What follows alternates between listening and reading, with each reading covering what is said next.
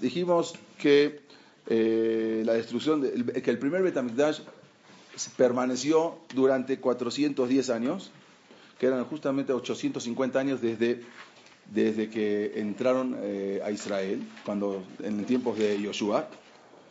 Ahora, en el Betamikdash, en el, eh, en el primer Betamikdash hubieron 18 Kohanim Gedolim. Ustedes saben que el Kohen Gadol es no es como un presidente que cada cuatro o cada seis años eh, cambia el mandato, sino el Cohen Gadol eh, sirve hasta que, hasta que muera.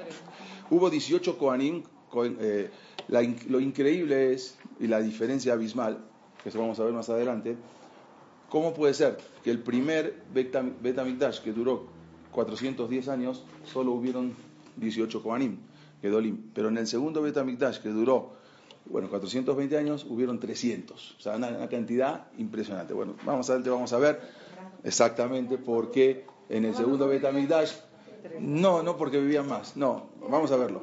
Eh, se compraba, la que una se compraba, ahí era todo era manejado por dinero, entonces ahí el que más dinero aportaba o los parientes el que más ponía por él, porque sabían. la época de los eh, eh, no, en el segundo, en el segundo también la época de los Hashmonaim, ya, vamos a llegar, hoy vamos a hablar de esa, de esa época. Eh, justa, 10.000 Yehudim fueron eh, eh, exiliados por Nebuchadnezzar, por el rey Nabucodonosor, cuando vino el primer Girush, que sí, la, la, primera vez que entró y se llevó a toda la diáspora a, a Babel, que ahí estábamos todos nuestros antepasados. Son, se llevó, la primera vez entró, se llevó 10.000 judíos que se los llevó a Babel. Eh, vamos a avanzar, como dijimos, un poco rápido. El reino, vamos a ver más adelante, después de, después de Nebuchadnezzar, Nabucodonosor, que siguió su hijo, y después, hasta después vino su, bueno, su bisnieto, pasamos a su bisnieto, que era Hashverosh. La época de Hashverosh, la época de Purim. Eh, vamos a ver, es el, eh, el rey, eh, hay, hay, diferentes opiniones, uno dice que es Jerjes, el del Jerjes, Jerjes II, otro dice que es eh, Asuero, eran diferentes eh, reyes, eran eh, persas pero babilónicos, porque habían, habían dominado los persas y los babilónicos. Si estamos hablando ya de Nabucodonosor, que sí, era un, era Nabucodonosor, no? era un rey, era un rey babilónico. Después atacaron los, los persas y ahí, cuando vino el rey Darío, con el, que era el rey Darío, con el rey Ciro, atacaron a Babilonia, dominaron. No, no, hubo, hubo, dos. Hubo Cores primero y, segundo. ahora, va a decir. Estoy en el segundo reglón. Después de estar cuatro años como rey, el rey Ahasveros, no, vamos a, por eso quiero ir ahora a la época de Ahasveros para no detenernos tanto. Estuvo cuatro años como rey y se casó con Esther. O sea, el rey Ahasveros fue el que se casó, lo que sabemos de la Megilá, después de cuatro años de su reinado, este, eh, se casa con Esther. Y Ahasveros eh, estuvo diez años más en total, este rey famoso, rey de, Purim, estuvo durante 14 años en el reinado. Eh, ¿Cuándo sucedió el evento de Purim? Antes de la Sí, pero después de que se casó con, exactamente, después de que se casó sí, eh, con Esther, bueno, Jesús tenía un, harem, no es que se casó con ella, nada más que la prefirió a ella de todo el harem, era como su la dama oficial, pero de aparte tenía cientos de mujeres, pero la dama oficial, la representante, era Esther. Esther, eh, ella después de cinco años de, estar casada con Ahasueros, no vamos a entrar ahora cómo puede ser que se casó con un goy, eso es otro tema, eh, eh, pero no es el tema ahora de la historia este suceso de Ahashverosh, el suceso del sorteo de Ipil Pul, o sea, todo lo que hacemos de Purín, que hicieron un sorteo, eh, fue en el año 356 antes de, eh, antes del año común, sí, en el 3404, en el año 12 de Hashverosh.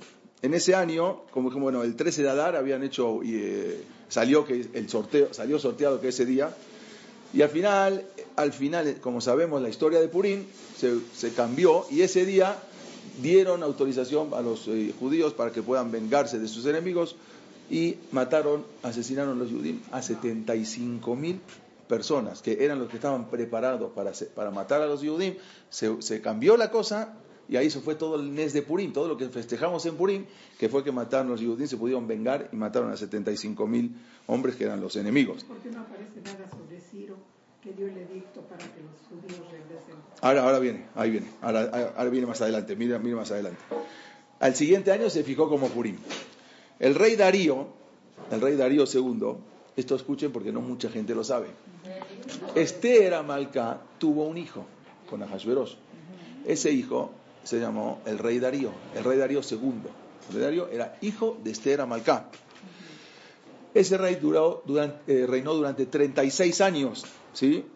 Y al final de su reinado, su yerno era Alejandro Magno. O sea, Esther Amalcá tuvo un hijo. Ese hijo se llamó el rey Darío. ¿sí? Ese rey Darío, el rey Darío, el rey Darío II, él, su re- él, él reinó durante 36 años y quien siguió después de, de él entra la época de Alejandro Magno, que era su yerno. Aquí está eh, en el, todo en el Cedra Dorot, si quieren se los puedo luego enseñar. Eh, el rey Darío, él permaneció después, eh, ah, cuando le entrega el reinado a, a- a Alejandro Magno, él todavía permaneció seis años más, o sea, como que eh, Alejandro Magno era el, el general y él era su rey. Y en el año 312, este rey, este rey Darío, el hijo de Esther, fue asesinado por un propio esclavo suyo, y ahí entró el, todo la- lo que vamos a estudiar, todo el- el- lo de Alejandro Magno, ¿sí? que era su, su yerno. Se construye el segundo Betamigdash. La construcción del segundo Betamigdash duró cinco años y ese Betamigdash, el segundo, ese permaneció durante 420 años. O sea, el primero 410, el segundo 420. Pero en verdad la construcción había comenzado 18 años antes. No es que empezó en ese momento, pero hubo un problema y esto es lo que voy ahora a parar y a, explicar. El rey Ciro mandó a detener la construcción, porque él en verdad había dado la orden de que sí se pueda construir Betamigdash. Entonces los Yehudim viajaron desde Babel, desde Irak, hasta Israel y empezaron a construir Betamigdash.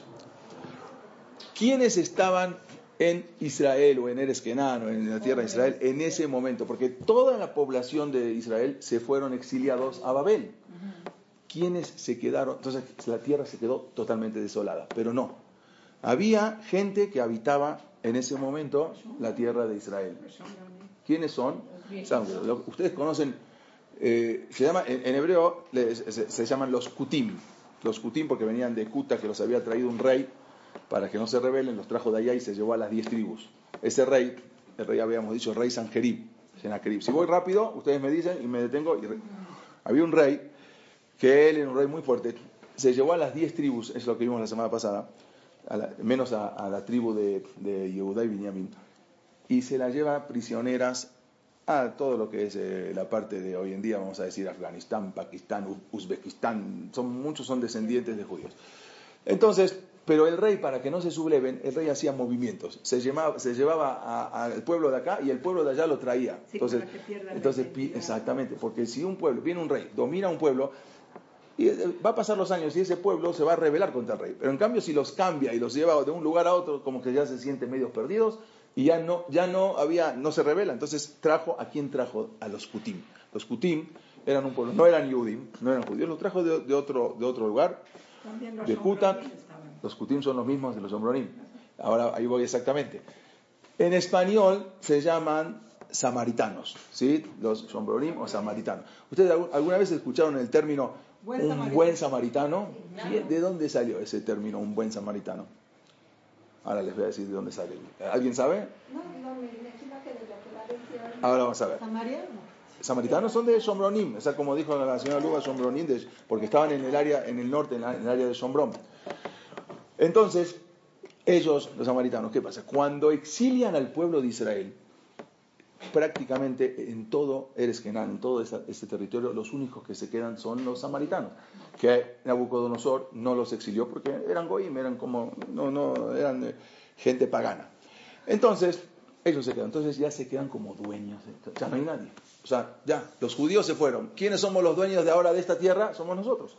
70 años estuvieron ahí do- habitando a placer. O sea, todo, todo eres Israel, todo eres Kenán, todo era para ellos, para los samaritanos. Cuando empiezan a ver los samaritanos, los sombronim o los kutim, que regresa el pueblo de Israel y empiezan a construir el Tamigdash, dicen, no, no, espérate, espérate. Otra vez, ahora, ahora, ahora la cosa va en serio, están regresando y otra vez ahora ya van a ser ellos los dueños. Tenemos que hacer algo para que no construyan ese, ese Betamigdash. Ahí va, eso fue en el segundo, a lo que voy a contar en el segundo plano. Cuando ellos empiezan a boicotear, dicen, no, no puede ser, no pueden construir Betamigdash, porque si construyen el Betamigdash van a volver todo Israel del, del Galut, de la diáspora.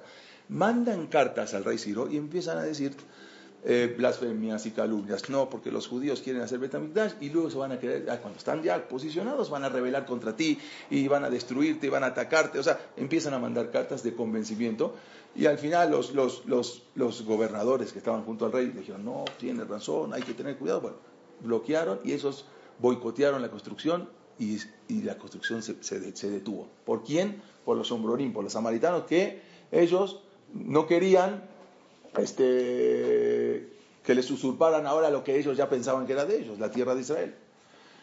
Más adelante, cuando al final, después, ahora vamos a ver, demandan a construir Betamigdash, ahora viene Esra, Sofer, empiezan a construir. Otra vez los samaritanos dicen los judíos, ¿qué pasó? Otra vez nos van a bloquear. Mandan cartas, cartas, cartas, y esta vez no funciona. Como no funcionó de esa manera, entonces tomaron otra estrategia. Se acercan al Betamigdash y dice, queremos participar nosotros también en la construcción del Betamidash. ¿Por qué nosotros no nos dejan participar? Pero ellos no querían participar, ellos querían mandar toda su gente, hacer que participan y, en lugar de construir, destruir. Ese era el plan. Cuando Jajamín Grande se dieron cuenta del plan de ellos, me dijeron, no, ustedes no pueden participar. ¿Pero por qué no puedo participar? Ustedes no pueden participar, lo único que les interesa es boicotear nuestra construcción. Por más que insistieron, lo hicieron a un lado y por eso de ahí salió el término el buen samaritano. Jacito, los samaritanos que los hicieron a un lado. Exactamente sale ahí el buen samaritano. Es un buen samaritano que los judíos, desgraciadamente, como el buen palestino que están ahí, que los tienen ahí eh, eh, en, un, rincón, es exactamente lo mismo. La historia se repite. Bien, entonces ellos, el buen samaritano, salió ahí porque ellos querían y los jajamín sabían que su intención era destruir, no construir. Por eso no los dejaron construir el Betamigdash. Y así fue que empiezan a construir de nuevo el Betamigdash. Como dijimos, eh, se construye el segundo Betamigdash. Cinco años duró la construcción del segundo Betamigdash. Eh, ¿Cuánta... ¿Quién fueron los que construyeron? Estra Sofer, los que dirigían toda la construcción. Estra Sofer y el, eh, Nehemia también estaba, eran como los dirigentes. Ellos regresaron junto con Anshek en esta que había 120 jajamim, que eran los, los del Sanedrín, digamos, los jajamim más importantes, también vuelven con ellos los jajamim de Babel, con Zerubabel. Eh, en Babel no todos volvieron, o sea, se les invitó a, a, regresar a Yerushalayim, pero muchos no, pues aquí estamos bien, acá tenemos todo, ya tenemos nuestro negocio, ¿para qué vamos a volver a Israel? No hay nada, desolado, quién sabe qué va a pasar, ya vamos al desierto, acá tenemos nuestro negocio, nuestra vida. Muchos, la mayoría, no muchos, la mayoría no regresaron, la mayoría se quedaron en Babel. Y muchos Kohanim y muchos Levim, que Esra Sofer le dijo, vuelvan por favor, necesitamos Kohanim, Levim, las Mishmarot, había, había servicios que se hacían en el Betamikdash, y no quisieron venir. Después eh, los maldijo, bueno, les dio una maldición este, este, Esra Sofer, porque no, no quisieron venir. ¿Quiénes son la mayoría de los que vinieron? Desgraciadamente los, los, pobres, pero pobres no pasa nada, son Yehudim. El que, los, los, que estaban casados con Goyot, todos los que estaban juntados, mixtos, como de por sí allá los jajamim los veían con mala cara, entonces dijimos, perdido por perdido nos vamos a Israel. La mayoría de los que volvieron a Israel fueron todos los que estaban ya eh, asimilados. Pero Esdras dio un edicto dijo que todos los que están casados con Goyot, que los rechazan. Sí, pero al final los, los, rechazaron y muchos los convirtieron, porque aunque ellos, aunque ellos decían, no, no, pero mi esposa ya la convertí, bueno, al final hicieron una conversión de nuevo, por si acaso la otra no estaba bien hecha, y ellos la mayoría, la mayoría de los también Jajamim, los grandes eminencias del pueblo de Israel, se quedaron en Babel. Entonces, se construye el Betamigdash eh, y allí siguieron, empezaron de nuevo a enseñar la Torah para otra vez volver a que el pueblo de Israel vuelva a renacer en, en en Israel.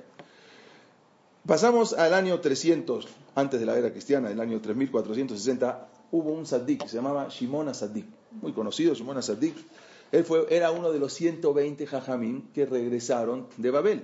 ¿sí? ¿Quién, oh, para, para, tener una idea, ¿quién eran otros de los 120 jajamín? Por ejemplo, Mordejai. Mm. Mordejai, aunque regresó, regresó a Israel, pero después hay quien dice que, que regresó de nuevo. Hay una cosa muy curiosa. En Irán está la tumba de Esther y Mordejai. Y en Israel está la tumba de Esther y Mordejai.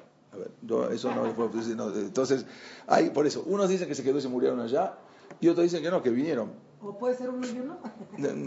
otro que se llamaba Mordejai, otro que se llamaba Esther. Así como en Sede de Dolor también hay muchas diferencias de opiniones, también ahí hay diferencias de opiniones. Que, y aparte es más algo más raro. Si Esther murió como reina, Esther nunca más volvió como, con Mordejai. O sea, Esther se quedó y no creo que a una reina le hayan dado la sepultura con quién, con Mordejai, en lugar de, enterrarla al lado de, de de su esposo. Generalmente muere el rey y la reina y le dan aparte eh, otra, otro cabot, no, no, no, es, no, acá lo enterraron como Mordejai. Se me hace raro, pero bueno, ahí está.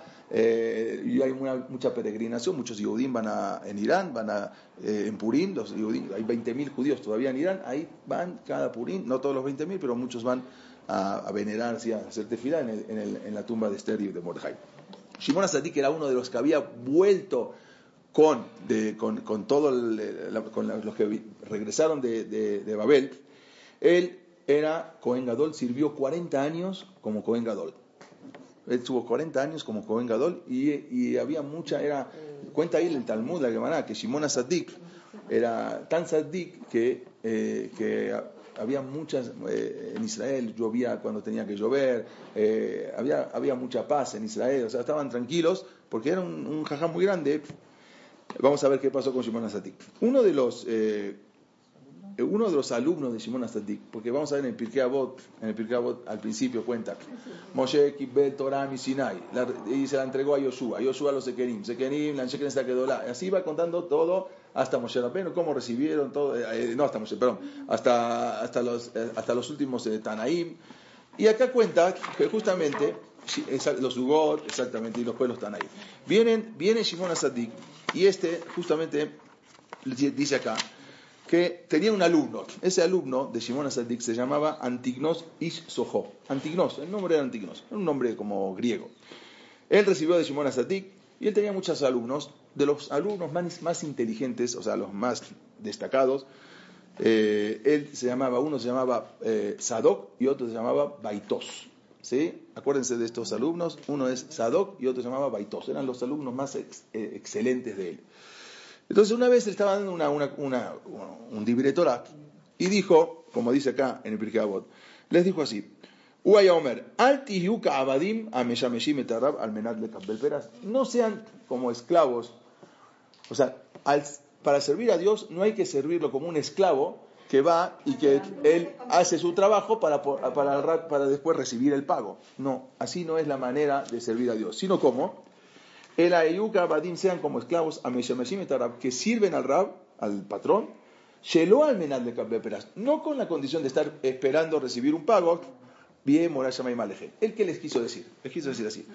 Ustedes, ustedes sirvan a Dios, pero no lo sirvan me irá por temor. Porque, me va, oh, porque si hago la cosa mal me va a castigar y voy a hacer las cosas bien para, para que me vaya ahí apuntando una, palomita. Y hago una misma, otra palomita y otra palomita, y al final, después de 120 años, llego al Shamain, tengo lleno de palomitas y me van a dar hola mamá. No, no es la manera, sino ustedes eso, eso, es una manera de servir a Dios, esa manera de ir a, esa manera de servir a Dios con temor.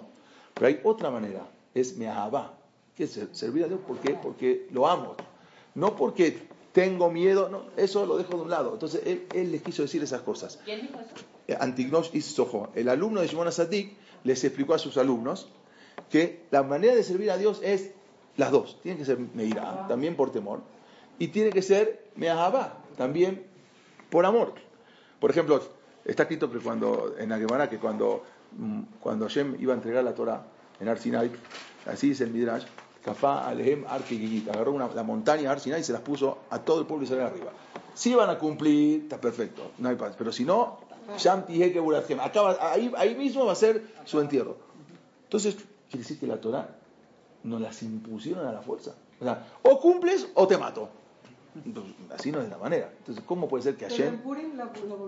Esa- eso- ¿Cómo puede ser Hashem que nos obliga, que nos obligó a cumplir la Torah a la fuerza? Pues, Así no, hay que, ¿sabes qué? Yo pongo una pistola, mira, o cumples la Torah o te mato. Pues, obvio que va a cumplir la Torah. Entonces, ¿cuál, ¿dónde está el, libre albedrío? O cumples o te tiro la montaña a- arriba. Entonces, los jamín explican así. Está bien, si Akadosh Baruj Hu hubiese dicho, ustedes tienen que cumplir la Torah por amor, por, inicia- por iniciativa propia. Así hubiese sido durante una, dos, tres generaciones. Vamos a decir, ustedes reciben el, eh, me imagino, no sé si pagan ustedes o sus esposos, lo que es el recibo de luz, ¿no? El recibo de luz dice, viene ahí, dice, evite el corte, o dice, eh, fecha de corte, o sea, no paga al otro día. ¿Por qué tienen que ser tan drásticos y tan amenazadores? ¿Por qué no ponen, se solicita su amabilidad, por favor, sea tan, sí, de pagar, sea amable, de por favor pagar su recibo a tiempo, le solicitamos, colabore con el país, por, ¿por qué no ponen así? ¿Por qué ponen drástico? Evite el corte, directo, no, paga, al otro día te gente no, no, la paga. La gente no pagaría. Si no hay presión, la gente no pagaría. Si Hashem viene y dice, no, cumple la Torah Mehabá, por favor, de veras, siéntanlo, está perfecto. Esa generación del, del, Arsenal hubiese cumplido, quizás sus hijos, sus nietos, más adelante ya no hubiese, ya se acabó. Ya, mira, siempre tiene que haber un poquito de presión, de irá. La Torah tiene que ser beirá, con temor, y también con Ahabá, porque no, se puede tampoco, no se puede tampoco cumplir toda la Torah por temor. No, ¿sabes qué? No voy a hacer esto porque el Geinam, y el Geinam, y esto, y el otro, y me van a mandar al Geinam. No, no te va a mandar al Geinam nada. Tú tienes que hacer las cosas bien y no pienses, no, ni, ni Geinam ni Olamapá. Hazlo por, por amor. Y eso fue lo que vino el rap, le quiso explicar a sus alumnos. Pero desgraciadamente sus alumnos entendieron cualquier cosa. Este alumno, uno Baitus y uno que se llamaba eh, Sadok, ellos entendieron cómo. Usted está diciendo que no hay que servir a Dios con la intención de tener eh, un, premio, al de Kabel Sahar, con la intención de recibir un pago.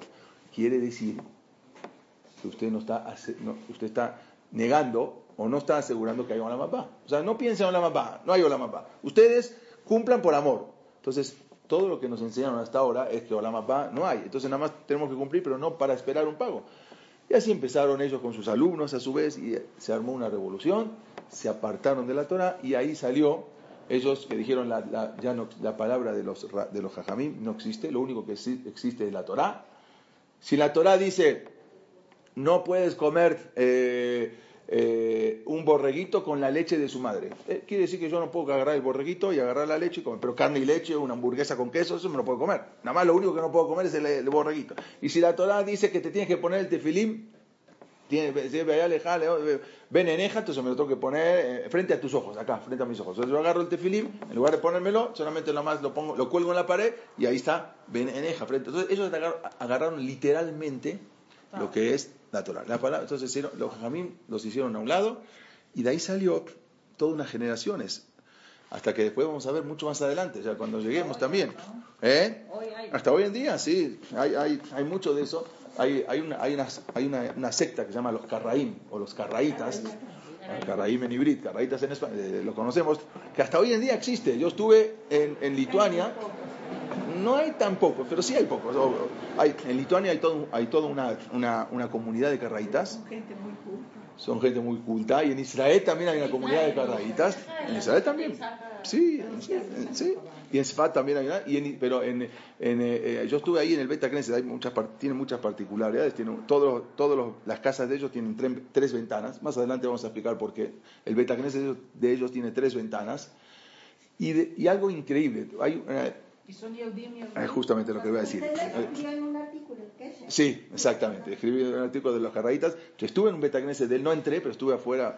eh, y, y todas la- las casas de los carraitas son así de, co- de colores y todas con tres ventanas.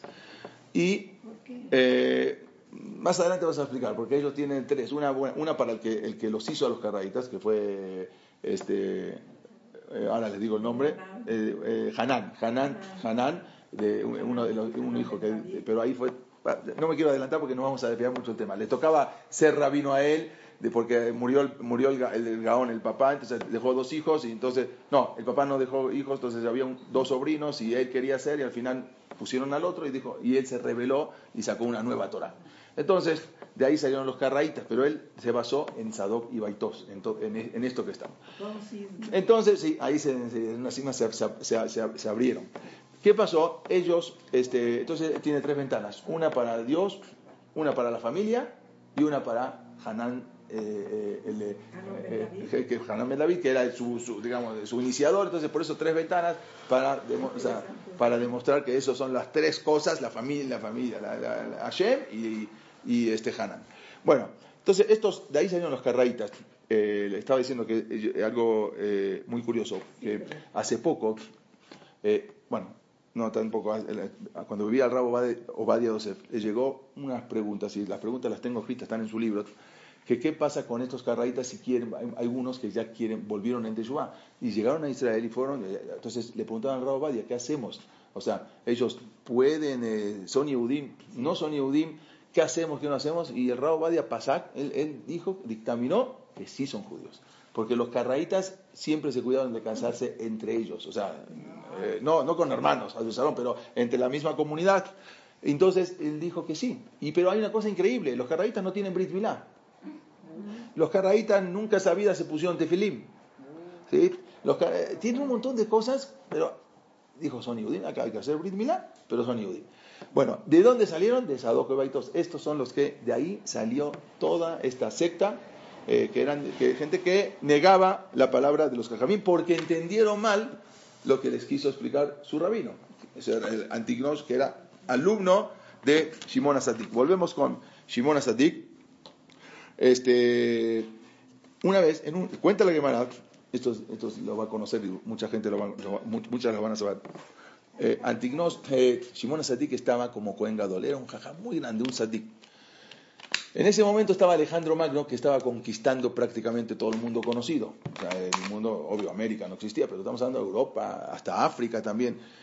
Y llega a Eres Israel, Alejandro Magno, que era su próximo objetivo de conquistar. Resulta que cuando llega a Israel, está, eh, sale, le avisan a Simón Asadik y sale a recibirlo. Era el rap, el, el, el que, el, el con sus ropas de Cohen Gadol. Cuando sale a recibirlo y viene y, vi- y llega este Alejandro Magno con todo su ejército, lo ve a Simón Asadik, inmediatamente se baja de su caballo, se, apos- se, aprosterna, se prosterna delante de Simón Asadik. Cuando ven esto los soldados dicen, ¿cómo? An- Delante de un judío, el rey, o sea, Alejandro Magno, que se, que se prosterne delante de Simón Asadik. Entonces él dijo, que él en sus guerras, antes de salir a la guerra, siempre se le aparecía como una imagen o un sueño. Soñaba que un, un señor con barba, vestido de blanco, un, un anciano, venía y le decía, vas a ganar la guerra, mañana vas a ganar la guerra. Y así en todas las guerras.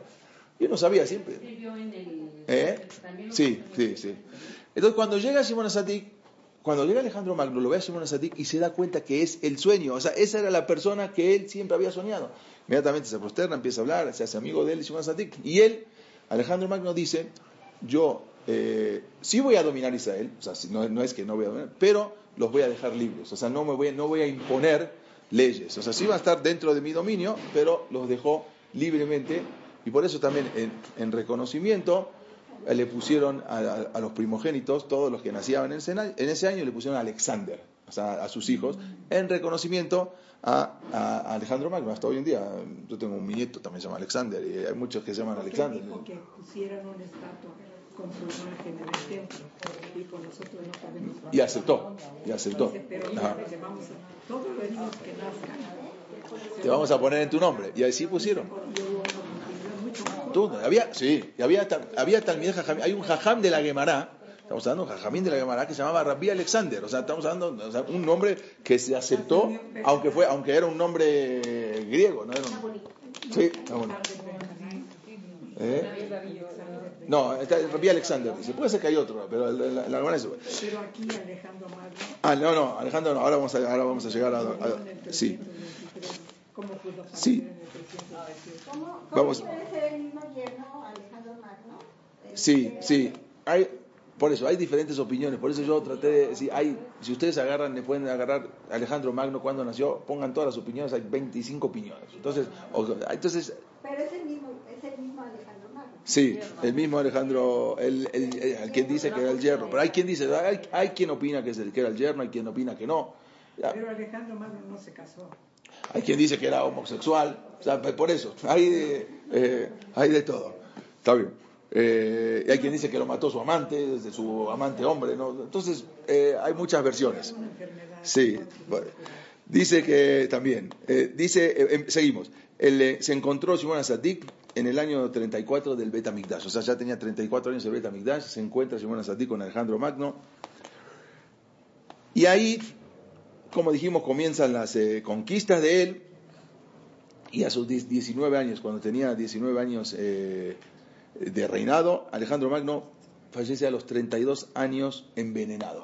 ¿sí? Después se enfermó a causa de ese envenenamiento que, que lo- que le hicieron. Ahora, ¿qué pasa? Cuando Alejandro Magno, dijimos, fue muy benévolo con el pueblo de Israel, pero al morir Alejandro Magno, él, ya el imperio griego se dividió. No tenía hijos, entonces se dividió en, en cuatro. Y ahí empezaron los generales, empezaron cada uno, tomó una parte, uno se queda con una parte, otro se, se queda con otra parte. Y ahí no era lo mismo que Alejandro Magno, ya los, los generales ya no trataron al pueblo de Israel igual, igual como los trataba Alejandro Magno.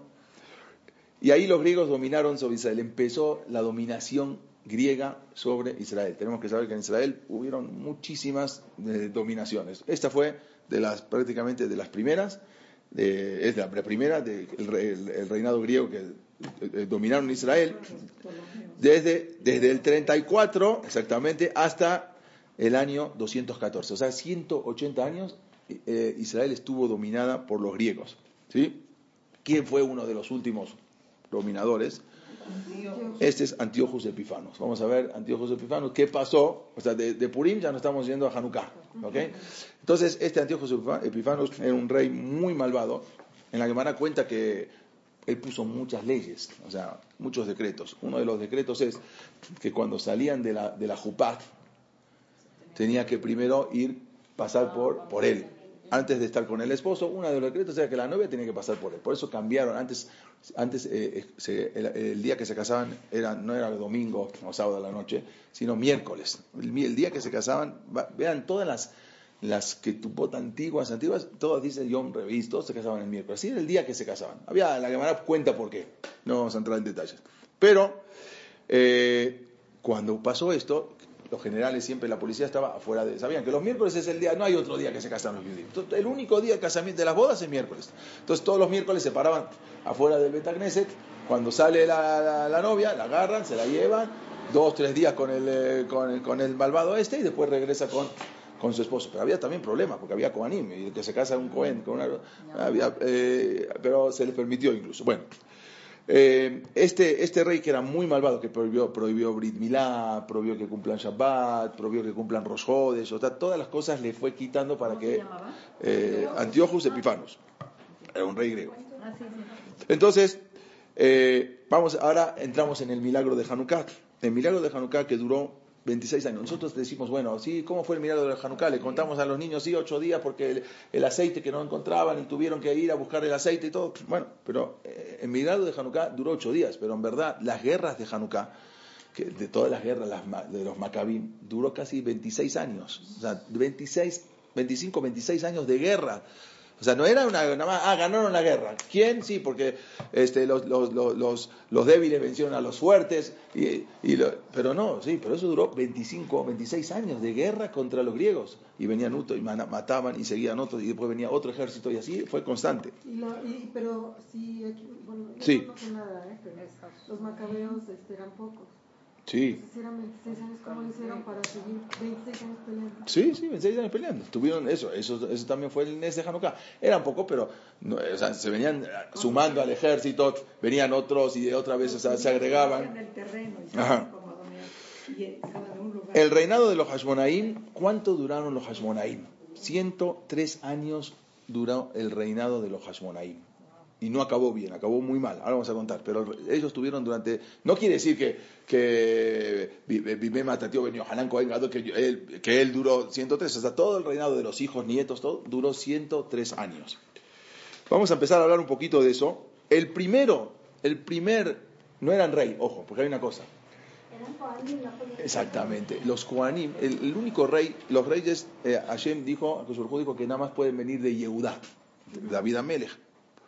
Un, uno que no sea de la tribu de Judá no puede ser rey de Israel. Entonces, los Kohanim y los Leví no son de Judá, son de la tribu de Leví. Entonces, ellos eran Kohanim, no pueden ser rey, pueden ser Cohen Gadol, pero rey no pueden ser. Entonces, ellos se cuidaron de no ponerse como rey. Entonces, se ponían como gobernadores, hasta que, vamos a ver. El primero, ¿quién fue? Yehudá Maccabi. O sea, Yehudá Maccabi fue el primero, eh, el hijo de, exactamente, Yehudá, hijo de Matitiao. Él estuvo seis años en Israel como gobernador. Él había matado a 15.000 griegos, 15.000 soldados griegos. Y él murió por un general de Alejandro Magno. O sea, un general de Alejandro Magno, eh, bueno, de los, de, de los descendientes de Alejandro Magno, ma- lo, mató. Luego sigue el segundo, ahí le puse por número, el segundo se llamó Jonatán, Jonatán Maccabi, también reinó seis años. Luego el tercero se llamó Shimon Maccabi, él, eran todos hermanos, hasta ahora. Él estuvo ocho años y él y, él y su esposa fueron asesinados por el rey Talmay, Ptolomeo, de- el rey de Egipto. Eran influencia también griega. El- de- luego el, eh, el cuarto fue Yohanan Urcanus, que él reinó muchos años, durante 26, 26 años. Sí, muy helenizado. Vean, vean como prácticamente, y más ahora va- van a venir los nombres grie- griegos de los Yudim. Este, este Yohanan, eh, este Yohanan que dice que, duró, que, que reinó durante 26 años, déjenlo en, en pa- en paréntesis, ahora, ahora les voy a contar la historia de él. Luego sigue... ¿Era Eh, hermano? ¿eh? ¿Jonathan también era hermano? Eh, Yo- Jonathan, no, yo- de, de- al principio, de, de Jonathan, Jon- eh, eh, el que dijimos Jonathan, el número 2, el que figura el número 2. El cuatro. Y Yohanan. Eh, Yohanan Murcanus, no, eh, este era hijo, era hijo. Y ahora, ahora voy a dejar esta hoja y ahora es donde, porque lo que voy a contar, ahora ya pasamos a, a, lo- a la historia que íbamos a empezar desde el principio. Ya no hay hoja, pero la quieren, si quieren apuntar. Ahora, ahora, ahora, ahora, ahora vamos a empezar. Ah, ahora, ahora vamos a empezar con toda, con toda esa historia. Eh, Aristóbulos, Ben Yohanan Urcanus, solo reinó dos años. Alexander Yanai. ¿sí? Ben Yohanan Urcanus era el cuñado de Shimon Misatach. Pero lo voy a hablar ahora. pero aquí que dice que ¿Dónde? aquí Ah, porque le di la mía. Sí. Eh, él fue el primero en proclamarse como rey. Ahora, ahora, ahora lo vamos a decir. O sea, hasta, como dijimos recién, que no había, ellos no eran rey, pero él pasó por esa misma, por esa orden y se proclamó como rey, que no lo podía hacer. Vamos a empezar ahora un poco lo que tenemos el nombre de Alexander ya. Sí, ahora, ahora, ahora vamos a hablar. Por eso dije, ahora dejemos esas hojitas y ahora si quieren apuntar, hagan todos sus apuntes ahí o escuchar, si saben. Pero ahora vamos a entrar en, en la historia eh, de- del pueblo de Israel desde esa época. Shimón, como dijimos, habíamos dicho recién, fue el último, fue el último hijo su- eh, sobreviviente de Matiteo Cohen Gadol. Ese fue el último hijo que se llamaba Shimón. Él se convirtió, habíamos dicho, en el líder del pueblo judío. Sí, acá que estaba acá Shimón. Eh, de Yohanan fue el hijo de Matitiao, de Matitiao Cohen Gadol. Lo ven acá, les voy a decir, está, es el, el, el- número el número 3, ¿sí? Eh, ¿sí? Él fue, hasta ahí eran los hijos, que recién usted me preguntó. La, tercera hoja que dice Shimona Maccabi reinó durante ocho años, él era el último hijo, ¿lo, lo ven? En el segun- la, segunda, ok, la segunda columna. Él fue el último hijo de Matitiao Cohen Gadol, que fue el que hizo la revuelta, y él se convirtió ahora en el líder, no el rey, el líder del pueblo judío. Sabían que no podían ser reyes por lo de, porque no eran de la tribu de Judá. Él fue el, el, que predeció toda la dinastía de los Hashmonaim, como dijimos, durante 103 años. Los primeros gobernantes de los Hashmonaim eran personas rectas, cumplían Torah, cumplían Misbot, eran cuidadosos, como dijimos, de no asumir del título de rey. Eh, sin embargo, los eh, usurparon el trono, después vamos a ver más adelante, sin tener consideración la alhaja que no podían ser reyes. Como escribe el Ramban, el Ramban escribe así, ¿por qué temi- terminaron mal? Vamos a ver al final cómo los Hashmonaim terminan drásticamente. Terminan con la época de Ordus, Hero- Herodes, que acaba con el último que no, no, no dejó que no, to- con todos, vamos a contar la historia esa, por, así cuenta el Rambam, por haber usurpado el reino que le correspondía a Yehuda. Por lo tanto, ellos fueron castigados de esa manera. O sea, ellos, no, los, los- descendientes. a los, romanos. Vamos, es- vamos a ver también, pero ya vamos hablando ahora a ellos particularmente. ¿Por qué fueron, por qué terminaron mal? No solamente eso. Sí, Sí. los hijos, los hijos y los nietos y los bisnietos. Hasta-. Sí, todos, todos son buenos, todos, todos, todos. Sí, pero yo digo, los hijos de Matiteao hasta ahí. Pero Luego los sobrinos. No, los nietos, los hijos, los nietos, la descendencia. Pero los, o sea, me refiero, Matetiao con Vengador, eh, Mate- eh, Matetiao, que fue el que hizo la revuelta, con todos sus hijos se acaba con, con Simón.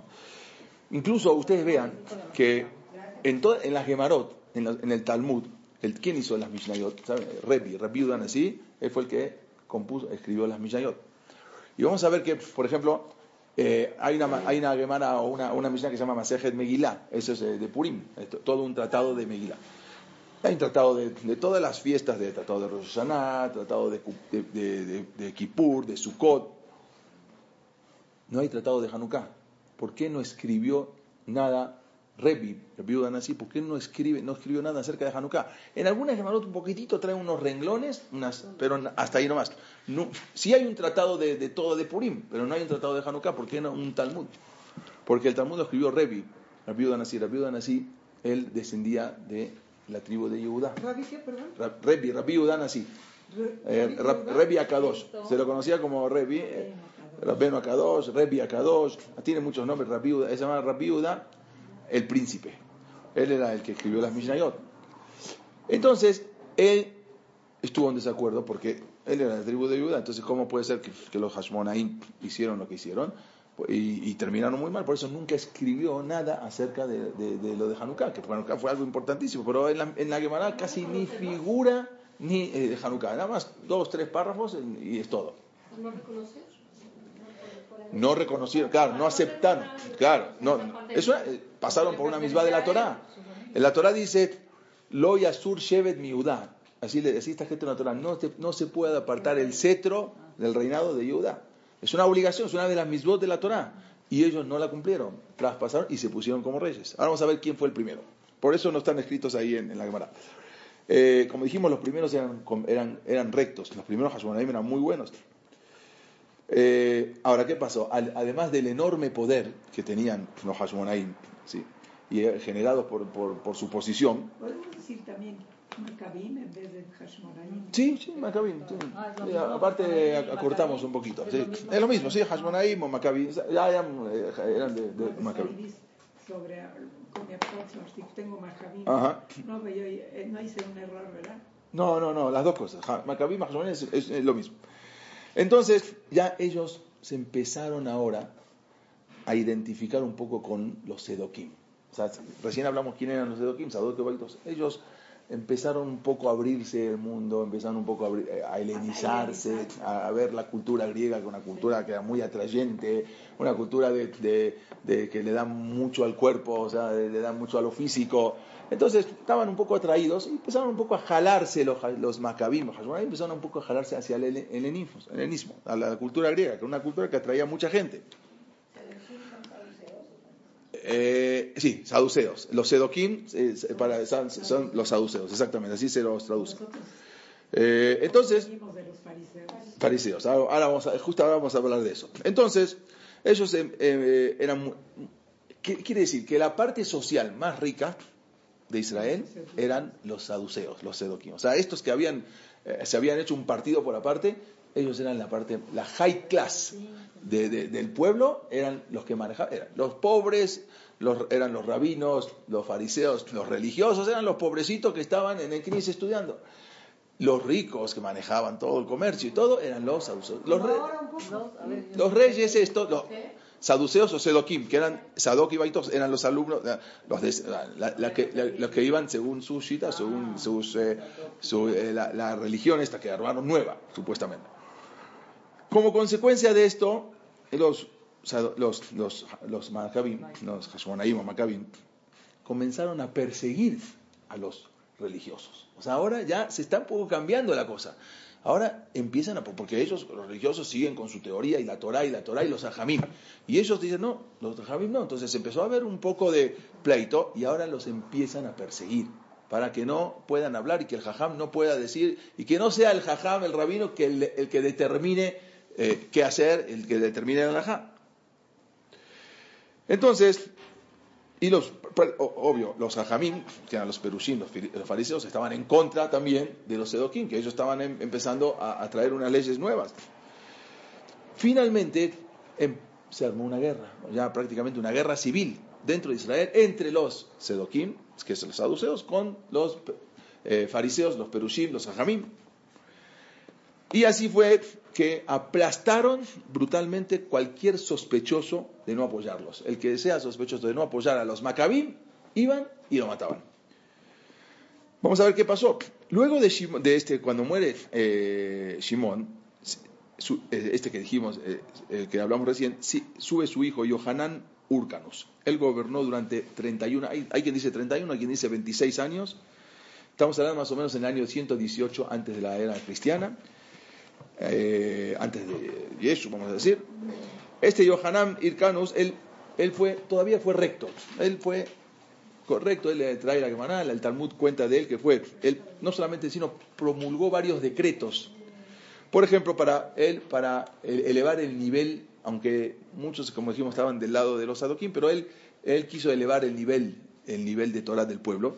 Por ejemplo, hay un tema del de May, hay un tema, había que sacar más cerot, más cuando, en la cosecha, pero cuando alguien sacaba una meares, alguien sacaba y no sabían si sacó o no, entonces no había que sacar. O sea, yo compré algo en una verdulería, una frutería, me- compré frutas.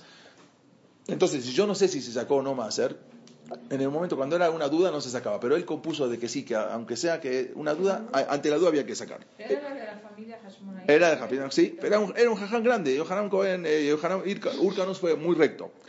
Sin embargo, él cometió un grave error que a la, que a la postre ese, ese error se pagó con creces. Él, ¿qué hizo? Israel fue y conquistó el pueblo de al lado, el pueblo de Edom. Había en la parte de atrás, lo que es hoy en día Jordania, en la parte de abajo de Jordania, edumeos.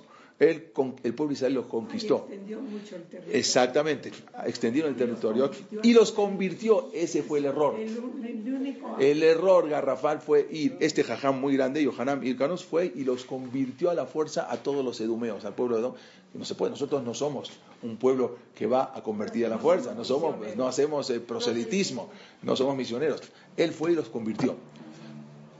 ¿Qué pasó? Vamos a ver que de ahí vino toda la decadencia del pueblo de. Ahora vamos a ver, acuérdense, acuérdense de, bueno, vamos a decirlo, más tarde por este error, Herodes, que era un rey edomita, que se creía que él era judío porque lo habían convertido a su pueblo, causó grandes sufrimientos que vamos a ver más adelante, que él no tenía que haber hecho y lo hizo, o sea, no, no tenía que haber convertido. Incluso también este Yohanan Urcanos, ¿sí? Les voy a decir algo, hay, hay muchas opiniones que dicen así. Ustedes saben que cuenta en la Gemara algo increíble. En la Gemara dice así, que había un, un Cohen Gadol que fungió, que sirvió en, la- en- en el durante 80 años. Algo impresionante. ¿Cuánto? Ah, Vamos a ver. Eh, Vamos a suponer que lo subieron como Cohen Gadol a los 20. A los, ah, no creo que a los 15 ya sea Cohen Gadol. Si está en el, en el durante 80 años, quiere decir que él, este, primero que todo, es un saddik muy grande. ¿Por qué? Porque si, un si uno entraba al Kodesh HaKodashim, al Santo, y pensaba, a otra, entraba con cadenas, tenía que entrar amarrado con cadenas. Si morían, no podían ni entrar a sacarlo, tenían que jalarlo. Y aparte tenía campanitas. Todo tiempo que se escuchaban las campanitas, quiere decir que está en movi- movimiento. Si ya no se escuchan las campanitas, quiere decir que murió. Pasan 5, 10, 15 minutos, lo jalan, los- lo tienen que sacar. Eso era si, en- si entraba y pensaba en algo que no tenía nada que ver con el servicio de Kippur. Si no morían. Este, este Yohanan Urkanos estuvo 80 años, que era un saddik. 80 años estuvo en el Bet HaMikdash, entraba y salía. Pero resulta que este Yohanan Cohen Gadol, después de 80 años, o sea, vamos a ver, quiere decir que más o menos en a los 100 años, ¿no? 20 entró como Cohen Gadol, más 80 a los 100 años. Se rebeló contra el pueblo de Israel y se hizo sedoquí, se hizo saduceo. ¿Cómo puede ser una persona que esté 80 años? Mira, Hasbe Shalom, eh, vamos, a, vamos a dar un ejemplo, Belatishvi, vamos a decir que viene ahora este, Rab Haim Kanievski y te dice, no, no, ya, se convierte. No puede creer, una cosa increíble. Este Yohanan Cohen Gadol se convirtió después de 80 años. ¿Cuánto tiempo vivió él? Y mínimo, mínimo, yo no sé cuánto tiempo vivió, pero mínimo, mínimo habrá vivido eh, 100, 100, más de 100 años, ¿no? más- Porque la cronología era, era equivalente a la cronología actual, porque eh, en la Torah hab- hablan de muchos años, como en Sarai. Ah, no, sí, sí, en esos En- tiempos en sí. ese tiempo la cronología Sí, un poco sí, sí, en esos tiempos sí, sí, ya, después de, después, sí, reales. sí, sí, reales, exactamente. ¿Por qué cambió? Sí, Era rey. ¿quién? Él, todavía no. Pero es que quién. Reinó, bueno, pues yo pongo reinó, pero, o sea, para, para, para explicar que estuvo, pero todavía no. Vamos a ver quién, quién se puso como rey. Todavía él- ellos cumplían, él no. Todavía no respetaban la ley. Lo respetaban la ley, aunque era Cohen Gadol, ¿eh? Pero Simón no fue el primero que se... El gobernador, estamos hablando. Puse ahí, en verdad tenía que haber puesto gobernó, sí, exactamente. Puse reinó para que se entienda, pero sí. Ah, todavía no, no, Ah, sí, no pasaron. Todavía no, ahora vamos a ver. Hay, hay, eh, dice en el Pirkei Avot, y eso también es un, eh, es, es un dicho que se sacó del Pirkei. A ver si alguien de ustedes sabe cuál es el dicho. Yo lo voy a decir en hebreo. Atamin etasmach adiom motach. ¿Sí? En el Pirkei Avot dice, no confíes en ti mismo hasta el día de tu muerte. En español hay un dicho que se sacó de ahí.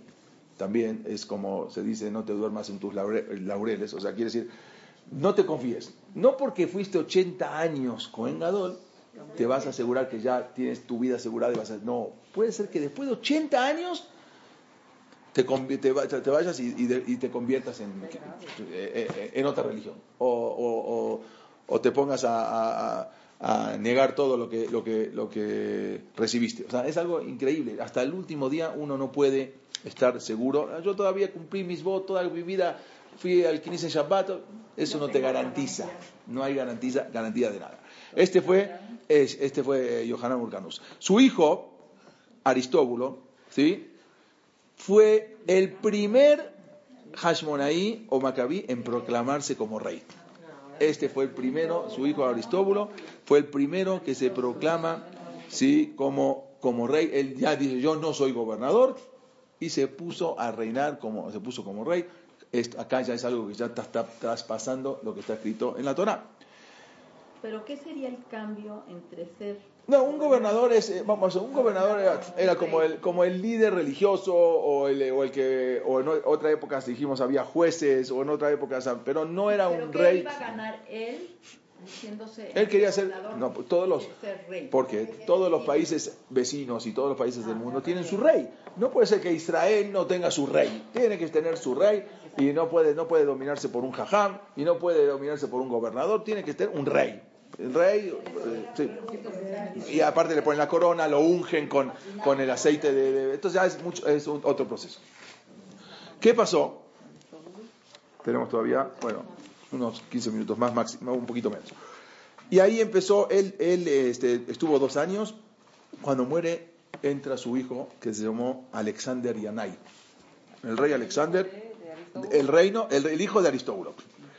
Este rey, Alexander Yanai, ahora van a escuchar, ahora viene todo el problema, duró, él, eh, durante 27 años estuvo como rey, desde el año 3670 hasta el 3688. Él, estuvo como Alexander Yanai. Este era totalmente partidario de los Edoquim, hasta el punto de ir y perseguir a los grandes Talmides Jajamim. Hizo una masacre. En la Gemara Kitushim, en la página 66, cuenta que una vez él hizo una fiesta de agradecimiento por una, guerra que tuvo eh, con éxito. Entonces él mandó a hacer una fiesta muy bonita, muy grande, así un agradecimiento, obvio, un agradecimiento a Dios. Ellos no renegaban de Dios. Decía que la palabra de los Jajamim no tiene validez, pero eh, para Koshbar Hashem sí, o sea, ellos, la Torah es Torah. Lo que no es Torah se ve al pe, la, la, la Torah de, de oral, pero la Torah que está escrita de Moshe Rabbeinu la respetaban al, al 100%. Entonces él invita a todos a, a- una fiesta que hace, y en ese momento estaban los Sedoquim, los saduceos que siempre estaban en, contra de los Jajamim, y ellos vieron la oportunidad acá de blasfemar contra los religiosos. ¿Qué dijeron? Le dijeron, pues, a ver, usted rey, usted es un rey, tiene que venir este, vestido a la fiesta como Cohen Gadol. No puede venir así, ¿no? Que venir bien, con todo, con, con, la, con esto que traían de oro, con el, todo, todo, todo vestido como Cohen Gadol. Porque es un, es un festejo que usted tiene que venir, o a la fiesta uno va eh, con smoking, o su smoking eh, tiene que venir con- como Cohen Gadol, aunque él no era Cohen Gadol.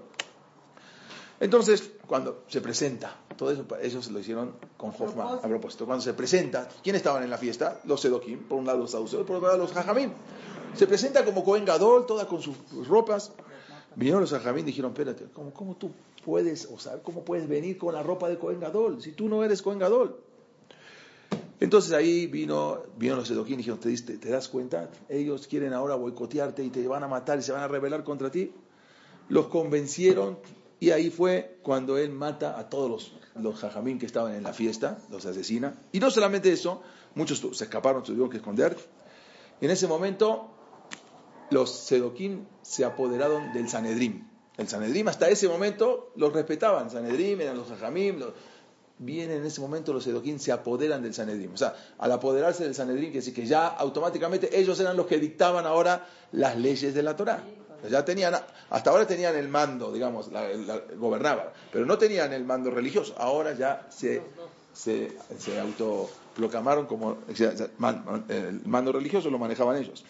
En otra ocasión, este también eh, eh, Alexander Yanai eh, se encargó, él mismo, estaban, él hizo, estaba en el Betamikdash y empezó, y había que hacer en Sukkot, se vierte agua, en su en el Mizbeach, y él en lugar de vertir agua, eh, eh, eh, los Edokim decían que no, que no hay que vertirlo en el Misbeach. Entonces él la vertió en, en, sus pies. Se dieron cuenta ahí. Y todos con sus etrogim, ahí cuenta la que ah, los aventaron los etrogim, pero les tiraron fuerte con sus etrogim. Toda la gente tenía, como este, estaba un sedoquí en el Misbeach haciendo la, fiesta de Sukkot. Ah, todos aventaron con los etrogim. El rey dio una orden porque estaban todos los soldados alrededor. Y ahí mismo, en el propio Betamikdash, asesinaron a 6.000 Yehudim. O sea, ya estamos hablando que ahora ya empezó la guerra civil entre Yehudim. Todo lo que es, ahora viene, que dijimos, ¿por qué se destruyó el Betamigdash? El primero, porque habían Aguadazará, mataban, pero el segundo solamente por una sola cosa, Sinat Hinam. Esto, acá empieza el Sinat Hinam. Dentro del mismo eh, odio gratuito, digamos, ¿sí? Él manda a matar, a mataron ahí mismo, en el mismo patio del Betamigdash, 6.000 Yehudim Sale de ahí y da una orden para que maten a todos los religiosos y asesinan a 50.000 Yehudim. O sea, el mismo rey judío de los Hashmonaim manda matar a 50.000 judíos. En el año 3688 muere este Yanai y sube eh, al reinado su esposa, que fue la reina, la única reina de Israel era una sadeke. ¿Cómo puede ser? De un, de un rey tan malo, sube la reina, su esposa se llamaba, conocida como la reina Salomé, o la reina eh, Shlomit, o Shlumsion, eh, sube, y eh, esa una reina, era la mejor. ¿eh? Perdón, ¿también se, ¿también se le llama Shlomit? Sí, tiene, en una vez dice Shlomit, en otra dice Shlumsion, en otra Salomé se la conoce, la reina Salomé. Ella fue la única reina que reinó sobre Judá esta mujer era una mujer muy recta, era, era una sadeque. En esa época hasta todas las niñas habían este, Todo, todo. Ella, ahora vamos a ver lo que hizo. Ella era la hermana de un, de un Tana, de un también muy grande, Simón Ben Sattaj. Simón Ben fue, él tuvo una, hay una ocasión que él se, había 80, 80 brujas que él las mandó a detener, pero bueno, ella era la hermana de este, eh, y, mientras estaba su esposo reinando, su cuñado, o sea, Simón Ben Sattaj se tuvo que escapar a Egipto porque si no lo iba a matar. Cuando muere, entonces ella asume como reina y fue el periodo que se caracterizó en Israel por más paz y prosperidad de toda la vida de Israel. ¿Pero seguía el Betamigdash? Sí, claro, claro. Y él, sí, pero. ¿Y el eh, Sanedrín lo restituyó ahí va. Ella restituyó todo el Sanedrín, sacó a todos los Edoquim y puso a los Jajamín que quedaban, porque muchos estaban. Y muchos estaban. Sí, no, no, no, sí. Pero Nadie ¿Se puede una mujer se pudo haber eh, puesto como reina? Sí, sí. Ahí está que sí. Además fue muy. Sí, bueno, fue excelente. Fue, es más, dice, cuenta la Gemara, por dar un ejemplo, tan sadeke, tan, tan recta era ella, en, en, en el mensaje Tanit, de la Gemara Tanit, dice que ella que hizo eh, eh, solamente la veraja más grande es cuando llueve los viernes a la noche. ¿Por qué? Hoy en día quizás no tanto, pero antes, antes la, la gente los viernes a la noche nadie salía de su casa. Llegaban de- de- del, del del, del Beta Knesset, iban a su casa y ahí se quedaban. Entonces, no, entonces yo vi a los dos iban, no, iban a- no tenían que salir a trabajar, no estaban los caminos lodosos. Entonces era una verajá y era una verajá que alcanzaba para toda la semana. Pues, a veces suben la semana, ya no podían salir a trabajar, se les dificultaba. Todo el tiempo que estuvo ella como reina, exclusivamente llovía los viernes, no otro día. Otra cosa, por ejemplo, cuenta la Gemara que eh, los granos de trigo crecían tan grandes como los riñones del toro. Así cuenta la Gemara. O sea, era, era una verajá impresionante todo el tiempo que estuvo ella como reina. Ella destituyó, como dijimos, a los Sedoquim, puso todo a los eh, Jajamim. Y esta justamente era una época de ahí de, de Yehudá ben Tabai y Shimon Mesataj, era su hermano, que lo puso como el rabino principal. Y había, eh, en esta época se emitieron varias takanot, varios decretos. Ella mandó a los Jajamim para que ponga varios decretos. Eh, y ahí fue, por ejemplo, hasta esa época, ustedes saben quién fue el que instituyó el sistema escolar en el mundo, en el mundo, eh, ojo, antes no había escuela, en la época de los griegos, de los, el, el- el- el- la, la- quién fue, el- sí, hoy en día hay, hay- hay- hay- en México hay escuelas, todo, pero antes no había escuelas, ¿no? los niños estudiaban en la casa con sus papás, o venía un- un- uno que sabía y el maestro particular, no, no, no, no existía el concepto de escuela. Ella mandó a traer a un rab que se llamaba Rab Yoshua Ben Gambla. Él fue el- y él hizo la primera escuela en el mundo. ¿Y fue En el mundo, idea de ella. O sea, no, ella mandó a traer a este rabino para que él, y él dijo, yo vamos a, voy a proponer. Pero la idea salió de La ella. idea salió de ella hacia Yoshua Ben Gambla. Yoshua Ben Gambla. Cuando alguien les pregunte quién fue el maestro, el primer maestro en el mundo, o sea, para enseñar en una escuela, Yoshua Ben Gambla. Sí. era No, en ese, no, en ese, en ese momento era, la- era Torah, era Torah, sí, todavía eh, ellos no salían, no había salir al mundo como hoy en día, pero era Torah. Sí, sí, a nivel Torah, pero vamos a ver que muchos ya sabían también eh, hablar eh, griego. O sea, Viudan así hablaba griego, hablaba romano, muchos, eh, muchos sabían, sabían hablar. claro. ¿De qué familia es ella? Ella era hermana de Simón Ben no, no era de los Hashmonaim, o sea, su esposo era de los eh, pregunto porque ¿cómo la pusieron de porque era, reina? porque era la esposa del rey. Muere el rey. Asume ella, no, la, la asume ella como no, reina. hijos, no, ahora vamos a ver los hijos. No, era, era tan buena que la pusieron a ella. Pero no fue, ella no es de Shevet Yehuda para nada. Ella es de, mm, puede ser, no sé si, no sé, puede ser que era Yehud, no sé. Eh, sí, no, no tiene razón. No, eh, no, no perdón, perdón, perdón. Eh, no, sí, no tiene razón. No, no era de Shevet, de, era- no era, no era, no era de, eh, Shevet Yehuda, de Koanim, no era de Shevet Levi. Puede ser que era de Shevet Yehuda, puede ser. Pero no, no, no, no dice, claro. Tiene que saber que ella no puede ser reina si no es. Exactamente, pero la gente la eligió y la pusieron como rey y fue el mejor periodo. Ya terminamos. En esa época eh, estaba su hermano, que, comp- Shimon Ben que fue el que compuso la Ketubá. Hoy en día la, la Ketubá de las mujeres, ¿quién la compuso? Es su hermano, que no ¿De había... esta reina? De esta, el hermano que era Shimon Ben fue el que puso la Ketubá. Ya con esto terminamos. Hubo, en esa época había cuatro grupos de eh, cuatro facciones. Una era, esto es interesante, una era los fariseos, que eran los perushim, los ortodoxos. La segunda eran los sedoquim, que eran los que dijimos saduceos, que eran los que no reconocían la Torah oral. La tercera, sí. La primera era los que dijimos, los eh, eh, fariseos, fariseos o, o ortodoxos, vamos a decirlo, ¿no? Lo- muy bien. La segunda eran los sedoquim. Sedoquim eran los que no creían en la Torah oral. O sea, ellos, como dijimos antes, lo que hablamos, sol- solamente lo que está escrito en la Torah y no lo que dicen los, los, raba- los rabinos. La tercera era, una antes de los diseños, eran, se llamaban los ameares. ¿Quiénes eran los ameares? Los, eran, eran judíos observantes, ¿sí? Pero no eran, eh, no, nunca fueron educados en la pureza ritual, no sabían cómo había que cuidarse. de- de- de- Perdón. Ameares, ameares, ignorantes, ¿sí? Si alguien compraba unas eh, cereales, frutas de estos ameares, tenía que sacarle máser porque no sabían si estos sacaban o no sacaban en máser, y esta es la teruma, exacto. Pero eran judíos, eran eh, observantes. La cuarta eran los esenios. ¿Quiénes eran los esenios? Eran un pequeño grupo que vivían, lo, contamos la semana pasada, en cuevas aisladas, en el desierto. Y ahí practicaban, eh, hacían un apartamiento extremo, se apartaban del mundo. se apartaban de la sociedad. Ellos ahí decían que ya, que, sí, eh, esenios o eh, no sé bien cómo se llama, eh, un nombre parecido. Así, los esenios. Los terceros eran los ameares, los ignorantes. O sea, gente que sí eran observantes, pero no sabían cumplir, no- nunca estudiaron Torah. Entonces, eh, eran, eran un grupo, así se los, se los catalogaba. Y estos esenios, ellos, ellos se apartaron de la sociedad. Jesús, Yeshu, era, era de los esenios. O sea, Yeshu pertenecía a este cuarto grupo. Jesús pertenecía a los esenios, que eran demasiados, se apartaban y ellos eh, se apartaban del mundo y decían que ahora viene el Mashiach, ellos van a traer el Mashiach, y eran una, una secta por aparte. Eh, Vamos a decir, como se dice, más papistas que el Papa. O sea, ellos ya quisieron hacer demasiado. Eh, De ahí venía Yeshu. Los, los famosos rollos de Qumran que se encontraron en, en las cuevas era de los esenios. Ellos habitaban por ahí, se- se- se- se- se- en las cuevas, ahí habitaban, ahí vivían, ellos eran los, los esenios, los famosos esenios.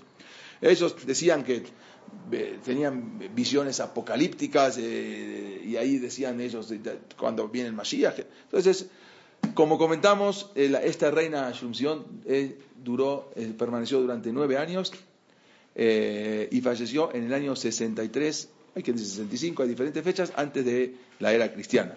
Lamentablemente, con su fallecimiento, los años dorados del pueblo de Israel llegaron a su fin. Y ahora vienen las catástrofes porque cuando muere ella, su, asumen, tenía dos hijos, uno se llamaba Urcanos y uno se llamaba Aristóbulos. Nada más vean los nombres. De, de- nombres griegos de Urcano, Urcanos o Ircanos y hijos de ella. Y, y Aristóbulos, ¿eh? Totalmente. Estaban helenizados. Sí, exactamente. El que está, el que está acá, por lo menos vimos una foto, aunque sea. Eh. El que está acá es una moneda que se encontró está en, en- en- en las excavaciones. Bueno, está acá, eh, no está como la moneda, está. Y este era Urcanos. ¿no? Eh, Vean, se veía como un, un Talmid Jajam muy grande. Estos eran Urcanos y este era Urcanos. Es una moneda del rostro exacto de él, como era Urcanos. Y Nada más le voy a dar un prólogo de lo que sigue. Esto había peleas. El que sube como rey, eh, como rey era Esturcanos, pero su hermano, ah, él sube como, como rey y Cohen Gadol, las dos cosas, asume como rey y Cohen Gadol. Su hermano Aristóbulos eh, se quiso sublevar contra él y ahí empezó todos los problemas del pueblo de Israel. ¿Por qué? Porque como había muchos problemas, entonces ellos dijeron, vamos a hacer una cosa, vamos a ir con un gobernador que está muy cerquita de aquí en Siria, que se llama Pompeyo, y vamos a preguntar y que él decida quién tiene que ser el rey. Cuando van hacia Pompeyo, los recibe. Entonces empezó a ver, Pompeyo dijo, bueno, pues acá hay muchos problemas. eh, revuelto, ganancia de pescadores. Entonces ya cuando hay problemas, entonces quiere decir que no están tan sólidos. Y ahí entra Pompeyo con su ejército a conquistar. Y empieza exactamente ahí la, época, la dominación romana. Acaba lo de decir, estuvo la dominación griega, luego los Hasmonaim o Maccabim, y luego aquí empieza exactamente con los hijos de esta reina, empieza la dominación romana, que luego siguió por mucho, mucho tiempo y todos los sufrimientos por culpa de estos Sí. dos hijos que fueron a, aconsejarse con el rey, con el gobernador Pompeyo, para ver qué tenían que hacer. Pompeyo